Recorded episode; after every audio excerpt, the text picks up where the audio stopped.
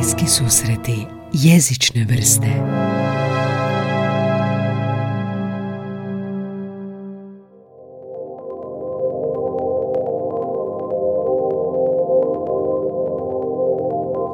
Ok, danas uh, mi je gost kontrolor uh, zračnog prometa ili ako šta god pogrešim ovim tehnikalijama on će me ispraviti, Matija Lukšić, Hrvatska kontrola zračne plovidbe, jesam dobro rekao? Je, je, tako je. Da. da mi ispričaj malo tko si, kakav je to posao, što radi kontrolor zračnog prometa, a da nije kontrolera zračni promet, hoćeš malo objasniti to malo stručnije Pa nego ja. može, da. A, pa evo, znači da, kao što si rekao, radim kao kontrolor zračnog prometa u Dubrovniku na aerodromu, točnije torensku kontrolu leta. E, moj posao je zapravo kontroliranje zrakoplova u neposrednoj blizini i na samom aerodromu, znači poljetanja, sljetanja i dok su na, na zemlji. Mhm. E, to je nekako najuži e, dio kontrole leta koji se zapravo vidi Mhm. sa zemlje. Jel? Ti, ti njemu kažeš, znači kontrola, kad kažeš kontroliranje prometa, što to točno znači, što ti točno radiš? Pa uglavnom razdvajanje zrakoplova u poljetanju i sljetanju te davanje odobrenja e, za rutu i dozvoljavanje pokretanja motora i Mhm. taksiranja prema stazi za poljetanje, Mhm. odnosno za odlazak, ne? Ti zapravo daješ komande, jel da? Instrukcije. Instrukcije. Mi to zovemo instrukcije, da. Mhm, da. mhm. Znači instrukcije, E, instrukcije pa uglavnom pilotima, jel da? Komunikacija sa pilotom e, je najbitnija stavka e, kod nas na poslu, znači jezik nam je dosta, dosta bitan e, u, u našem poslu. E, Ono što je najbitnije, što mi moramo dosta, dosta dobro poznavati engleski jezik koji je kao standardni jezik u zrakoplovstvu. Mhm. E, baš pogotovo zbog toga što dosta pilota, pogotovo na međunarodnim zračnim lukama, dolazi sa različitih dijelova svijeta i tu postoje i različiti dijalekti i različiti izgovori i ono, zna, stvarno se moraš znat e, snać. Iako je poprilično dosta toga standardizirano, Mhm. znači frazeologija je dosta standardizirana i kad je sve u redu, kad sve ide glatko i po PS-u što se kaže, tu nema apsolutno nikakvih problema, to ono izbiflaš doslovno automatski, jel? Mhm, mhm. Već, u, već unaprijed znaš što moraš reći i, i, i kako ćeš isplanirati promet i sukladno tome izdaješ instrukcije, jel? Mhm. E, najveći problem je kad e, se desi nekakva nestandardna situacija ili, ili, ili nešto slično gdje ti moraš e, zapravo koristiti e, što se kaže plain English ili, ili ono engleski jezik koji se koristi na primjer u Velikoj Britaniji ili Americi Mhm. e, koji nije standardiziran, koji ti moraš smisliti u glavi i to mora biti dosta brzo, dosta razgovjetno i dosta točno. Mhm, mhm. Tako da i pilot zna što hoćeš od njega, a također i sa njihove strane, jel, Mhm. da oni tebe obavijeste o tome Mhm. što oni žele i što će napraviti. Znači, s jedne strane imamo nešto standardizirano, si rekao, i to su ono instrukcije. Da, I s druge da. strane nešto što standard ne obuhvaća i to je onda ono, snađi se duše ili, ili kako, objašnjavaš, da, da, tako je. Ma, to, to ti je u svrhu uh, tih ne, nestandardnih uh, situacija, jel? Mhm. Mislim, kad je sve super, kad uh, nema nešto puno vjetra, kad je, kad je sve ono, što se kaže po PS-u, jel? Tad je to ono, doslovno uh, non stop standardna situacija. Jel možeš dati primjer standardne situacije, doslovno šta bi rekao ti kao uh, kontrolor zračnog prometa? uh, Pa evo možemo od početka do kraja onoga što ja radim. Može. Znači, ja dobijem avion na, na prilazu, on je znači, u, u završnom stadiju e, prilaza zrakoplov, ovom e, aerodromu. Mhm. E, znači, ja njemu sad kažem, e, dobar dan, e, Dubrovnik Tower, clear to land e, runway 11, što je standardna fraza koja njemu znači da je e, staza oslobođena i spremna za njegovo slijetanje. Aha. E, nakon toga on sleti, daje mu instrukciju na koju, sta- na koju voznu stazu da izađe sa, sa staze te da nastavi prema svojoj parkirnoj poziciji. Mhm. I onda oni kad parkiraju, e, iskrcaju putnike, iskrcaju prtljagu, natoče gorivo, ukrcaju ponovno putnike, ukrcaju ponovno prtljagu. I onda oni zovu e, za e, takozvano rutno odobrenje. Rutno odobrenje znači e, dajemo mu inicijalnu visinu, dajemo mu nekakvu vrstu standardnog odlaznog, standardne odlazne procedure Mhm. i dajemo mu transponder kod. Mhm. To je, to je četveroznamenkasti kod koji on ubaci u svoj sustav i preko toga ga e, radar prepoznaje. I Mhm. preko toga dobivamo zapravo njegovu poziciju na radarskoj slici. E, nakon što dobije to rutno odobrenje, e, traži dozvolu za, za start, to mu se odobrava. Nakon e, dozvole za start, tu prođe određeno vrijeme, traži dozvolu za taksiranje. Čekaj, samo da objasnimo. Znači, start je, start je da krene sa svojeg parkirne pozicije, a taksiranje je odlazak do piste, do, do uzletno sletne staze, ili? Ne, ne, start je, start mi smatramo pokretanje motora. Aha. To mi, to, to mi smatramo start. A taksiranje je znači od same pozicije gdje je bio parkiran da se e, počne kretat do e, ruba staze sa kojeg će poletiti. Aha, aha. I nakon što dobije odobrenje za taksiranje, on vozi do, do praga staze sa kojeg će poljetat i onda, e, ukoliko situacija normalno dozvoljava, dobiva e, clearance, to jest odobrenje za poljetanje. Mhm, mhm. I nakon što poleti, nakon e, 3000 fita ili jednog kilometra visine, mi ga prebacujemo na radaru, na radar ovoga, tako da nastavi dalje kontrolirati kolega sa radara. Mhm. Jesu li ove fraze, što si rekao, znači start, taksiraj, poleti, jesu to rigidni, standardni izrazi ili ti možeš reći njemu, ajde, kreni, idi? Ne, to, to su stvarno rigidni, Mhm. e, standardni e, izrazi koje mi moramo koristiti kao takve. Znači tu nema odstupanja apsolutno nikako. Da čujemo recimo, znači šta bi mu rekao za start? Pa evo, na primjer za start, e, pilot bi rekao, evo sad ću reći na primjeru naše Kroacije, znači Croatia 6 Juliet, we are ready for startup. Ja bih rekao Croatia 6 Juliet, startup is approved. Startup is Eto, approved, to, ok, je, to je fraza koja njemu omogućava pokretanje motora i to mora biti tako i nikako drugačije. Znači ne smiješ apsolutno ništa drugačije reći za to, jel? Da, da. Ok, i sad a, tak, za taksiranje šta bi mu rekao? Pa da, nakon, evo, nakon što on pokrene motore i sve, on e, kaže da su spremni za taksiranje sa frazom e, Croatia 6 Juliet, request taxi. Mhm. Znači oni traže e, instrukciju za taksiranje i mi njemu onda govorimo Croatia 6 Juliet, taxi holding point uh, runway 11, report ready for departure. Mhm. Ču- Skučio sam da uvijek ponavljaš a, i on se predstavlja sa Croatia 6 Juliet i ti to ponavljaš. Znači ti moraš ponoviti... Da, da, da, to je, to je e, stvar što e, svaki zrakoplov ima, ajmo to ta- nazvat svoje ime, jel? Mhm. Tako da se ne bi desilo, e, da se ne bi e, do, dovelo do toga da ima zbunjenosti među pilotima kome se govori. jel? Aha, aha. Tako da svaki avion mora reći tko zove i, i reći što traži. I ti njima za instrukciju isto moraš reći ko, kome daješ. Tako. Mhm, mhm. I sad ovaj a, za departure, za, za uzlijetanje, što bi im rekao tamo? Što moraju čekati? Pa evo, onda on dolazi do, do praga staze jel, i govori da je spreman za poljetanje i kad e, prometna situacija to dozvoli, mi kažemo e, Croatia 6 Juliet, clear for takeoff runway 11, wind, sad zavisi koja je komponenta vjetra, Mhm, jel? mhm, mhm, mhm. I jel ima tu, to sad se zvuči standardno i zvuči a, jednostavno. Rekao si da nekad zna biti nestandardno. Šta se sad tu, jel se tu može nešto dogoditi pa da ga ne čuješ, da je, da je, da je šum u liniji ili što?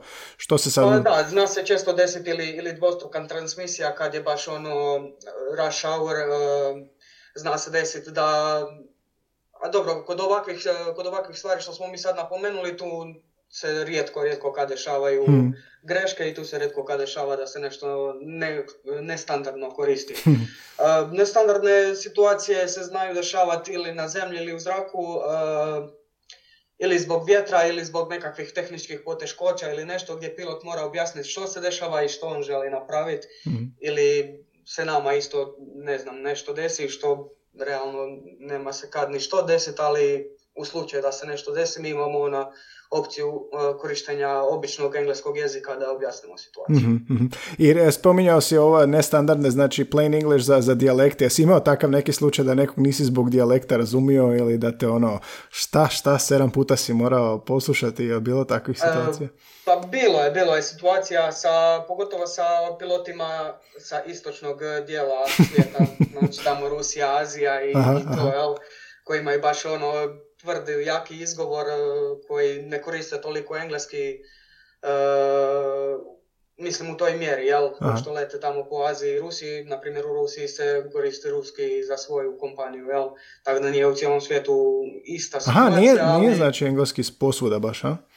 E, da, mislim teži se ka tome da se standardizira u cijelom svijetu, ali eto, za sad još uvijek postoje određene države koje koriste svoj materinji jezik sa svojim e, pilotima. I ovaj, ova fraza za ponavljanje, molim te ponovi, na, na radio vezi, je li to isto neka standardna fraza ili je to već se snalazi? Da, je, standardizirana i kaže se please again. Please again. Najnormalniji mm. engleski, da. Mm-hmm, mm-hmm. Pa dobro, e, rigidan je, ali je i dalje engleski, jel da?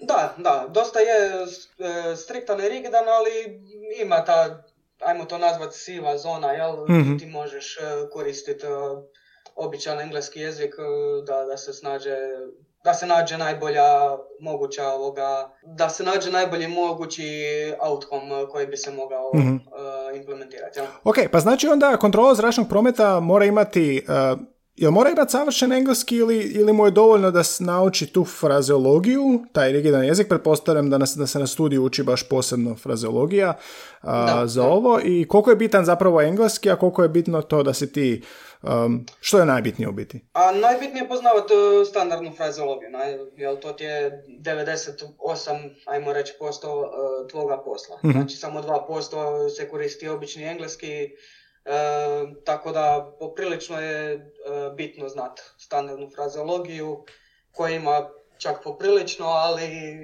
ono, a koliko tog ima? Što, što to znači? Je li to ovoga sto instrukcija koje moraš znati? Tisuću? Koliko ih ima?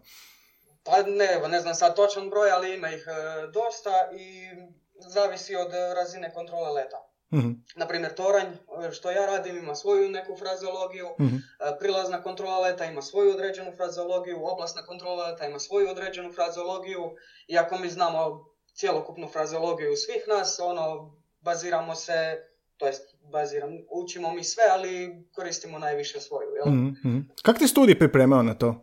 Bilo je, jesi pa- svaki semestar imao tako nešto ili? Što se jezika tiče vrhunski, da. E, imali, smo, imali smo kroz e, tri semestra, ja mislim da je bila frazeologija e, i tu se pokrilo stvarno i puno slučajeva koji su se desili i pokrila se cijelokupna frazeologija i dosta dobro smo zapravo i, i se i pripremili za posao mm na kraju krajeva tijekom, tijekom studija. Mm Nije onaj slučaj da dođeš na posao pa učiš sve iz početka. a, moraš proći svakako. Aha, aha. moraš proći svakako jer moraš imati certifikat, ali da, značajno je pomoglo. Aha. piše na stranici Hrvatske kontrole zračne plovidbe sposobnost, nužno jedan od kriterija za biti kontrolor, sposobnost brzog, jasnog i razgovjetnog komuniciranja. Zvuči kao nešto što, mislim, općenito bi svaki posao vjerojatno trebao, ali gdje ti to vidiš u svom poslu, taj to brzo, jasno, razgovjetno, jer posebno ono izgovaranje, otvaranje usta, je li to baš ono detaljno ili je to samo ovako napisano? A bitno je da nisi brzoplet.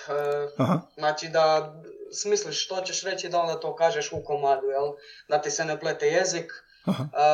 da znaš što ćeš reći, kako ćeš reći i da to ne zvuči ono ko, ko Štef iz Birtije što govori, jel? da to tako kažemo.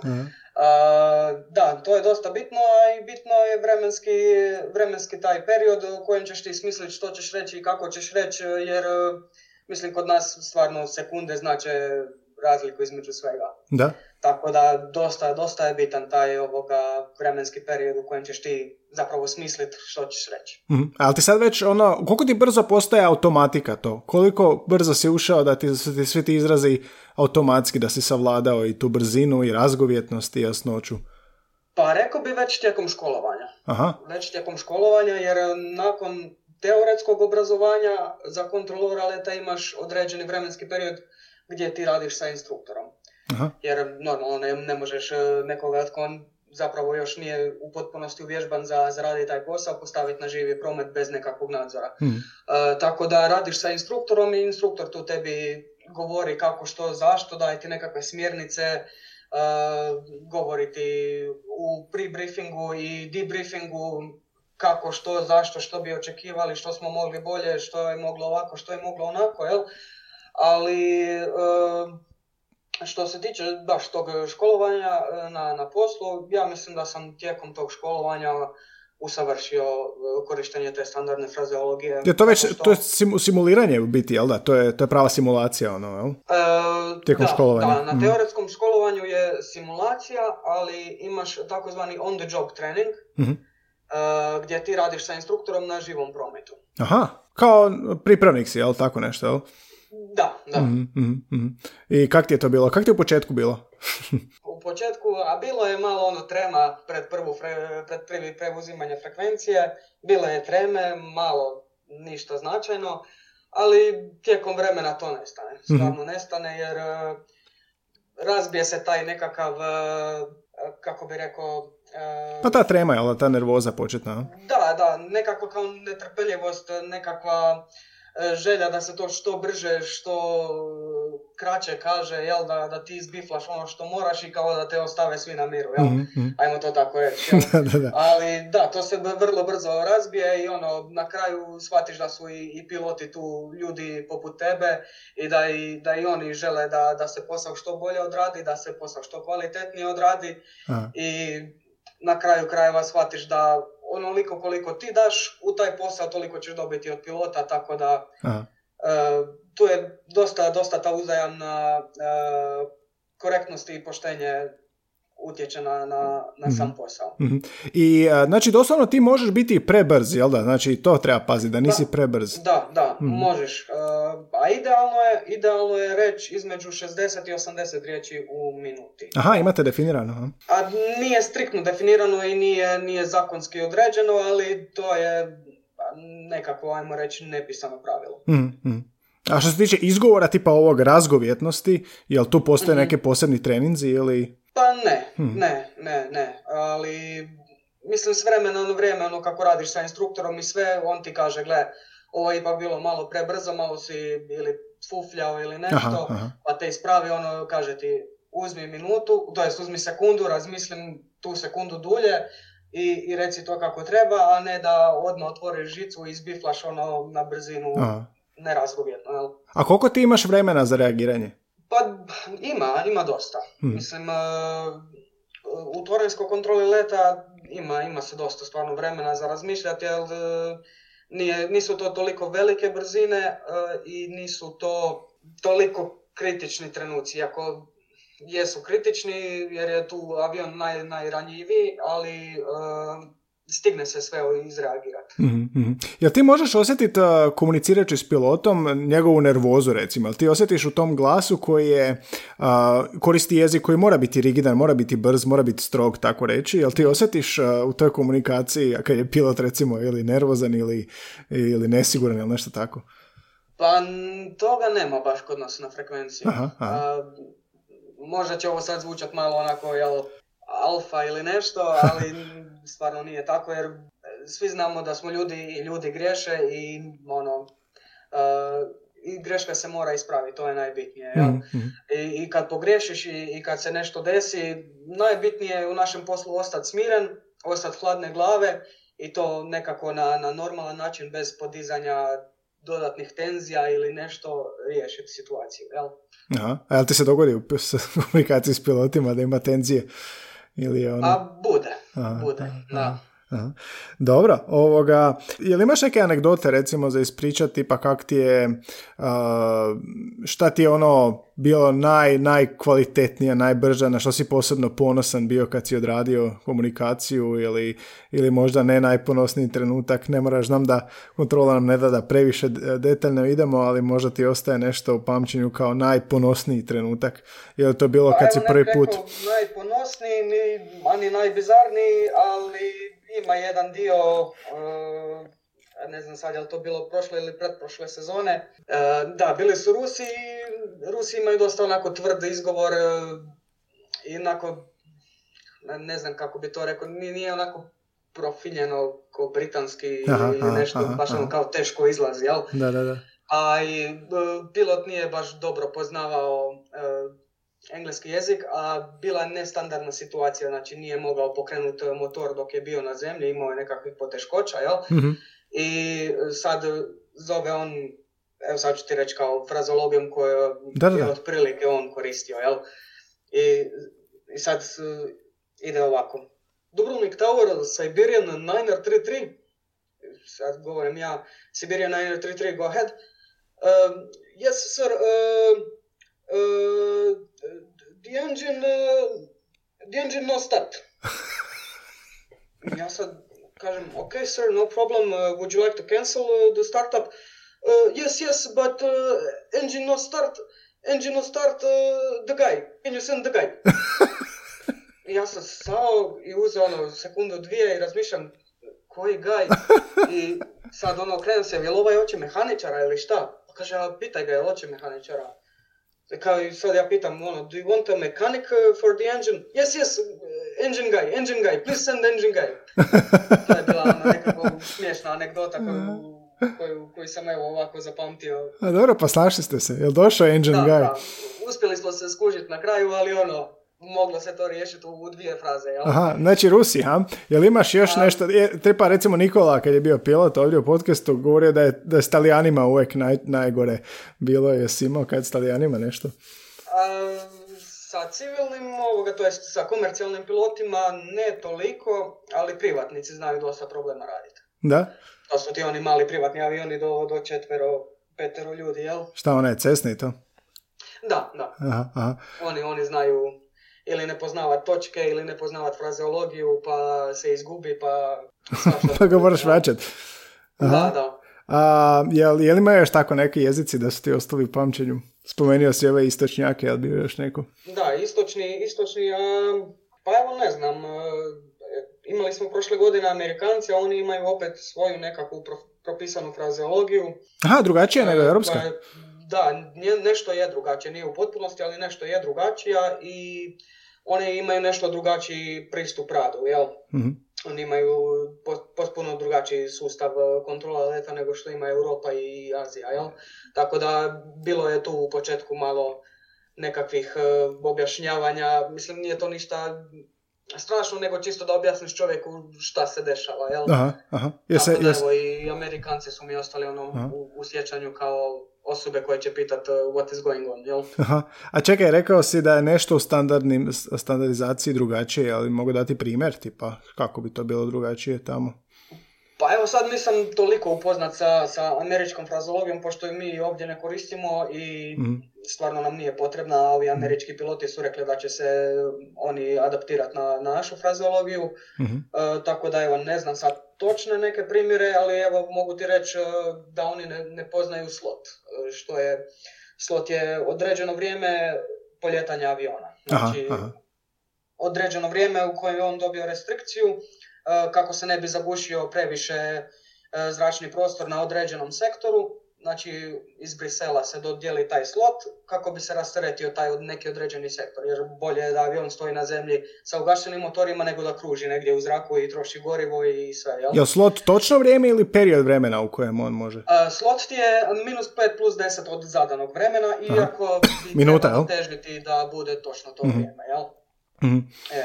Znači oni A, nemaju taj oni, pojam. na primjer, nisu bili, oni nisu na- bili upoznati sa, sa time, jer oni to u Americi nemaju. Tako da, ono, nekoliko puta smo morali objašnjavati što je to, jel? Čekaj, nemaju slot, zlete kad hoće ili, ili nije bitno ili šta?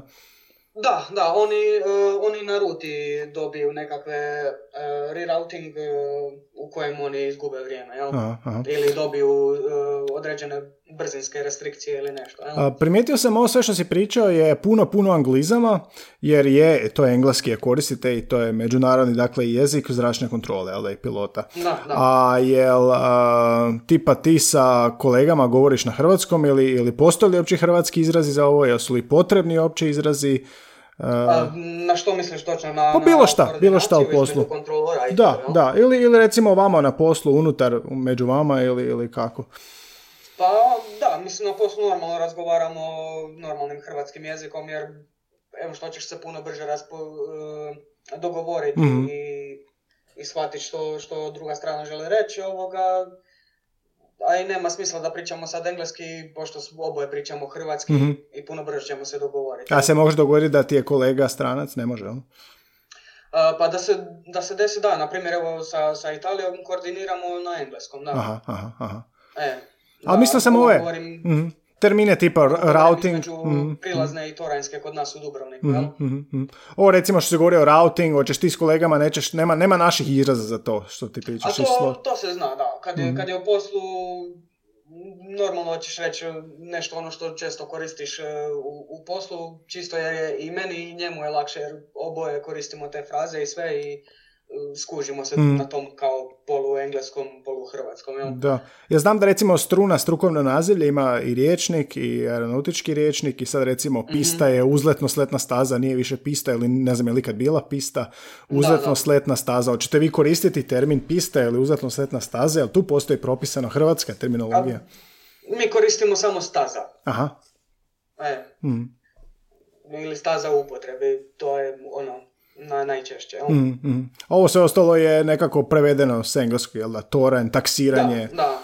A, Pa to su kao službeni, službeni nazivi koji se mogu, a i ne moraju koristiti kao takvi. Aha. Normalno da ćemo mi skratiti sebi e, taj e, vremenski period kojim ćemo mi e, dogovarati nešto na minimum, tako da ono sve te, a ne bih rekao nebitne, ali suvišne stvari Mhm. ćemo ono izbaciti. Znači ne treba reći uzletno sletna staza, nego ćemo reći samo staza jer znamo da mislimo na taj određeni dio aerodroma Mm. i, i neće tu biti. Znači samo je jedna staza, ha? Nema, ne može pet stvari biti staza. Da, da. Mhm. Jel ti se dogodilo da a, kad si, prvi- kad si došao raditi da si primijetio da je u, u toj frazeologiji stručnoj se više koristi jedan termin nego što ste vi radili za vrijeme studija? Znaš, ono, jel ima neke diskrepancije između onog što si radio i kao moguće su tri izraza, ali nisam ni jednom čuo ovaj i tako dalje. Ili je točno sve? Pa na faksu, na faksu oni imaju e, taj manual što mi kažemo e, koji je njima poslala kontrola zračne plovidbe, odnosno HKZP, Mhm. tako da oni imaju uvijek up to date frazeologiju. Mhm. Jel se mijenja ta frazeologija? E, da, da, zna se mijenjati. K- kako, u kojem, kojem je to ne su neke sitne izmjene, neznatne, imaš neki primjer kako se to zna mijenjati? Pa, na primjer, a evo sad, ne znam, evo sad na pamet točno neki, neki dio, Ma ne, ali samo. to su neke sitne izmjene, Mhm, mhm, nisu, nisu neke krucijalne, jel? mhm. U- Uglavnom, instrukcije kao takve se ne mijenjaju, nego mijenjaju se neki dijelovi okolo, jel? Mhm, mhm, mhm. E, I rekao, spomeni si taj manual, znači ti u biti u svakom trenutku imaš pri ruci taj neki manual, ili imaš? Da ono Ima, se možeš da, podsjetiti, jel? nekolicina, da. Ima ih više, a?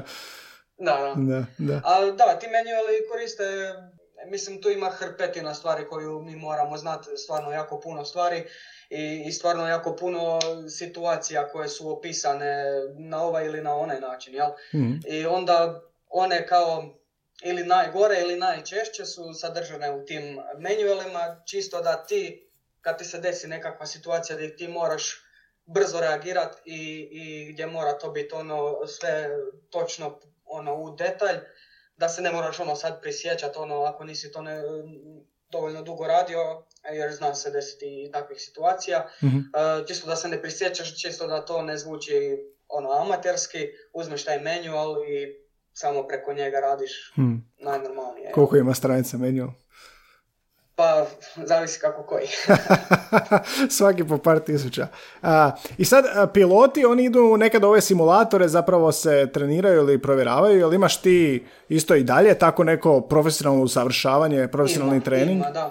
Da, da, da. Mi ti svake godine, pošto smo dosta sezonski aerodrom, e, svake godine pred sezonu, znači prvi, drugi i treći mjesec, imamo ti takozvani refresher treninge. E, to znači idemo u, u Zagreb, u, u e, našu glavnu zgradu, e, imamo tamo prostoriju sa simulatorima i tamo odrađujemo vježbe, e, stvari koje se stvari koje se ne dešavaju toliko često ili uh, koje se baš stvarno rijetko dešavaju, a može biti od krucijalne značnosti da, da mi budemo spremni za, za takve nešto, Na primjer što? neke stvari. Jel? Pa, na primjer, uh, emergency, uh, to je, to je naj, naj, zapravo najbitnija stavka Mhm. tog refreshera i, i našeg posla, znači kad je zrakoplov u nekoj vrsti nevolje ili ne daj Bože nesreća, jel? Mhm. da znamo brzo, točno i, i pravovremeno odreagirati, jel? mm I onda ti to se, vrte scenarije. To se najčešće radi na, na tim ovoga simulatorima. Ja možeš ovoga odigrat nam nešto na brzinu, tipa dvije, tri rečenice, tipa recimo šta da se ugasi dva motora ili što? Što recimo bude? Pa da, evo, rijetko da će se oba motora ugasiti, ali da, na primjer, evo može pilot javiti uh, we have a malfunction in engine, uh, request priority i sad ti uzmeš manual sa strane, otvoriš uh, engine shutdown i imaš ono točno postavkama. Aha, ti stigneš otvoriti manual, znači imaš vremena. I... Ti imaš vremena, znači možeš i manual otvoriti onak, e pa čekaj da, pa, pogledam. Gle, dešava se nerijetko da je to kod kolege sa prilazne, tako da ja na tornju imam dovoljno vremena da pripremim i vatrogasce i sve te E, službe koje, koje trebaju biti tamo za, za doček e, zrakoplova u, u distresu, ali da, ukoliko se desi to u blizini aerodroma, vatrogasci izlaze unutar dvije minute na, na mjesto događaja. Tako Oni su tamo. Ok, on kaže request, šta je rekao, priority? I? Request priority, I šta onda? Znači, znači da taj avion ima prioritet.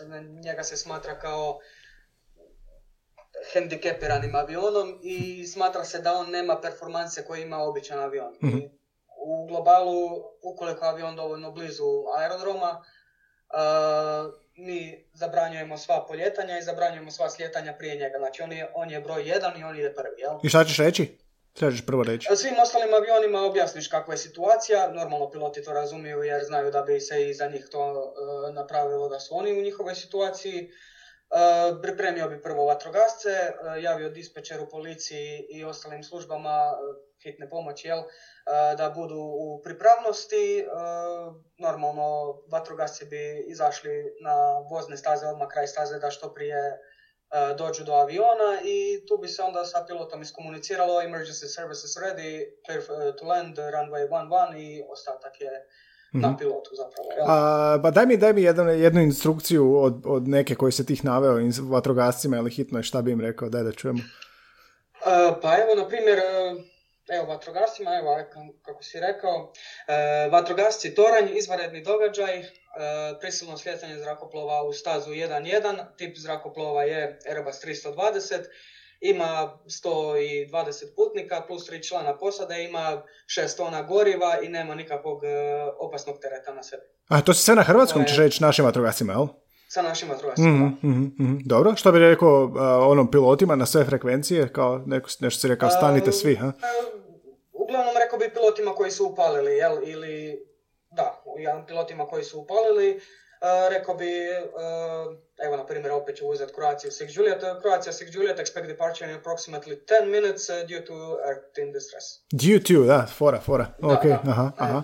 A, I koliko tih ima koraka otprilike? Znači vatrogasci, ostalima javljaš i koliko to, koliko trebaš instrukcija dati prije što se obratiš Pa evo za, za gašenje motora a, ima otprilike devet. Mhm. E, dok ti obavijestiš sve te službe i, dok dogovoriš sa kolegom i sve dok se to pripremi, ima devet koraka. I onda pilotu kaže što? E, pilot e, meni kad dolazi na frekvenciji, e, javlja se jel, sa, sa svojim pozivnim znakom i rekao bi mu, evo, opet ću uzeti Croatia 6 Juliet, jel?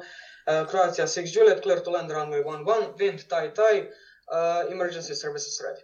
Da, super, vrlo kratko i jasno. I dalje... Da, čisto da ga se ne, ne zamara jer on isto u kabini ima masu, masu posla i, i borit se sa avionom i pokušati riješiti problem ukoliko je moguće još u zraku, ukoliko nije, jel, dovesti avion sigurno. E, to se sjećam nečeg još sa prometnog da je bilo tipa kao pilot, kak je ono išlo, navigate, communicate, kojim redom on zapravo ide? Da, navigate, zapravo E, da, mi smo mu na, na drugom mjestu tek. Aha, aha komunikacija sa, sa kontrolom, On prvo mora spasiti sve što treba spasiti, onda, onda pričati s vama. Aha. Aha. Dobro, ovo je baš zanimljivo. A reci mi kako ovoga ostaješ u formi? A, osim ovih refresher kursa, to je ovo strukovno, ali jel se mhm. baviš jezično nekako tipa moraš li svaki put kad izađu nove, nove instrukcije moraš pročitati kad se update standard, standardna frazeologija? A gle, mi, mi, smo, mi smo u takvoj situaciji da se nama iz godine u godinu znaju mijenjati uh, ili, ili procedure ili, ili nekakve uh, evo, pošto svi znaju, imali smo veliku rekonstrukciju zraku, uh, zračne luke. desilo se to da smo dobili dodatnu voznu stazu, desilo se to da smo dobili razmještaj određenih navigacijskih sredstava, nekakve rute su se promijenile, uglavnom bilo je tu dosta, dosta izmjena i sve se to naravno moralo naučiti da, da znaš što radiš, čime radiš i, i kako zapravo radiš. Jel? Mm-hmm. Ali ti moraš u svakom trenutku prije nek što stavljaš slušalice, Jel imaš slušalice? Nemaš slušalice tamo? Jel nosiš slušalice kad si tamo u tornju? E, da, da. Mm-hmm. A, I koliko bi tvoj posao bio drugačiji da radiš ovoj kontroli koja nije prilazna, koja je nadležna za ono, ovi što preleću preko zemlje? Jesi ti spreman za, za to? Da, oblasno, jel? pa oblasna, oni su preleti zapravo, oni su na tim višim dijelovima zračnog prostora pa dosta je tu različita komunikacija i dosta je tu različito i razdvajanje i zapravo u potpunosti moj posao je drugačiji od njihovog, mm tako da ja osobno ne bi mogao njihov posao raditi bez dodatnog školovanja i, i e, proširenja zapravo znanja. Jel? mm A, e, i, i ti, si, ti si kad si se obrazovao, jesi li ti, znači nisi univerzalan zračni kontroler ili, ili bi sad recimo kad bi išao oblasno? Ne, da, da, da. Mhm. Znači kad, kad završiš obrazovanje i to sve, ideš na uh, zapravo selekciju, jel? I mhm. onda možeš uh, birati između oblasnog i toranjskog kontrolora leta i sad zavisi uh, o tvojim performansama na, na školovanju tijekom teoretskog obrazovanja i, simu, i teoretskih simulatora. Aha. zavisno od tvoje performansi tamo, oni tebe rasporede gdje oni smatraju da bi ti mogao biti zapravo najfunkcionalniji. mm ja sam od uvijek htio biti prilazni kontrolor leta, tako da ja sam se odlučio za toranjski, bez obzira na, na moje ove performanse na, na simulatorima, da pa ja sam to odmah i, na početku na, na natječaju i rekao da bi ja htio biti e, toranski kontrolor, da bi mogao na kraju biti prilazni i oni su to uvažili, evo srećom i završio sam to u Dubrovniku. Je to zato što voliš gledati kako, kao i ja, kako avioni uzdeću i slijeću ili, ili ima drugačijih razloga zašto baš? Pa ima, ima i tu nešto da, ali ne znam, nekako mi je od uvijek bilo draže to ono, da si tu blizu, blizu tog svog događaja, jel? mm Što misliš da ti je engle, u engleskom općenito pomoglo tijekom života, tijekom obrazovanja, formalnog, neformalnog, filmovi, serije, ne znam, čitanje? Da, da, da filmovi, filmovi najviše, jel? mm mislim, normalno, oba suti smo sa filmovima sa svih strana, hoćeš mm TV, hoćeš laptop, hoćeš kino ili jel? Uh, I on je, ja mislim, jedan bio prije dobar, zapravo način učenja engleskog jezika, mm. iako nije nužno jedini koji bi trebao biti. Jel? Svakako školovanje tijekom osnovne srednje škole, fakulteta jel? i naknadno evo, i na poslu. mislim da je, da je prvi kao korak bio film. mm Jesi imao engleski u školi cijelo vrijeme od, od, od, od prvog razreda ili? Ne, ja sam bio još one generacije dok su od četvrtog mm Ja isto, da. mm Ja, i, I nisi imao osjećaj da ti je nešto prije nek što si došao na faks, kad ti je krenula ta frazeologija, to, jesi imao osjećaj da ti nešto fali ili si bio spreman? Ne, ne. Uh, mislim, pristup, pristup na faksu je takav da se uzima pretpostavka da ti ne znaš apsolutno ništa.